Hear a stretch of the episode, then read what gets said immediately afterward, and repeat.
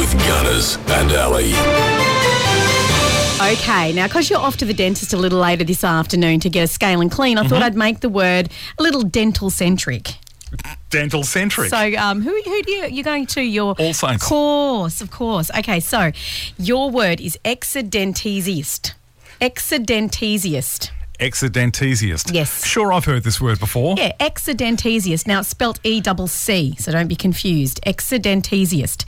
Is it A, someone who is obsessed with dental hygiene, B, someone who hides pain behind a smile, or C, someone who handles dental forensics and evaluation?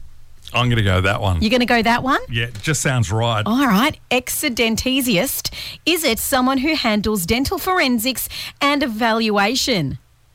that just would be a dental forensic specialist. Just wait, let me let me give myself one of these. You're wrong. Is it someone who's obsessed with dental hygiene? Maybe. It's not. It's actually someone who hides pain behind a smile. So someone who always seems happy, but underneath they're just, you know, they're hiding their pain. They're an exodentesiast. Well, I'll so remember that. Yeah, okay. Not. For the next time. Anyway, that's your hard word today, right here on the wave. Eat that.